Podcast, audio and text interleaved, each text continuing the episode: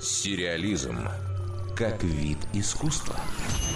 Почему зима и лето в «Игре престолов» могут длиться десятилетиями? И почему в некоторых частях вымышленного мира преобладает влажный и холодный климат, а в некоторых – сухой и жаркий? Этими важными вопросами задались ученые из Бристольского университета погодные особенности фэнтези мира они решили объяснить с помощью компьютерного моделирования. Их небольшое иллюстрированное исследование можно найти в интернете. Там есть карта температуры и количество осадков, а также имеются данные об атмосферном давлении, силе ветра и его направлении.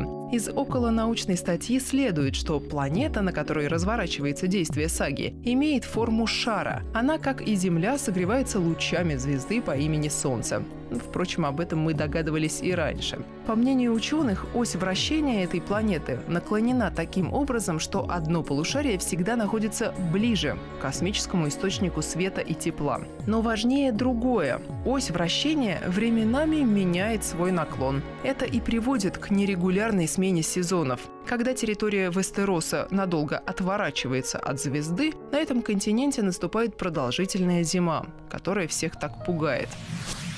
Британские климатологи также провели аналогии между территориями мира Игры престолов и регионами Земли. Например, морозный климат у стены напоминает условия в Лапландии и в центральной части Аляски, а утес Кастерли, где находится родовое гнездо Ланнистеров, в этом смысле похож на городской округ Чанша в Китае или американский Хьюстон.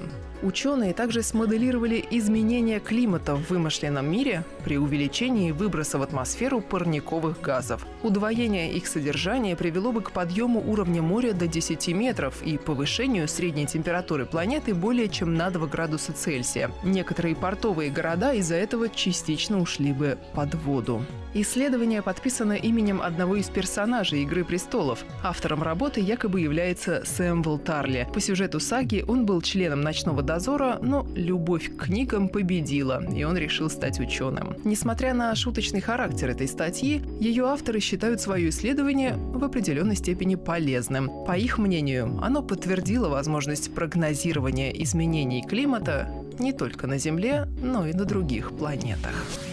Дарья Никитина, Радиокультура. Сериализм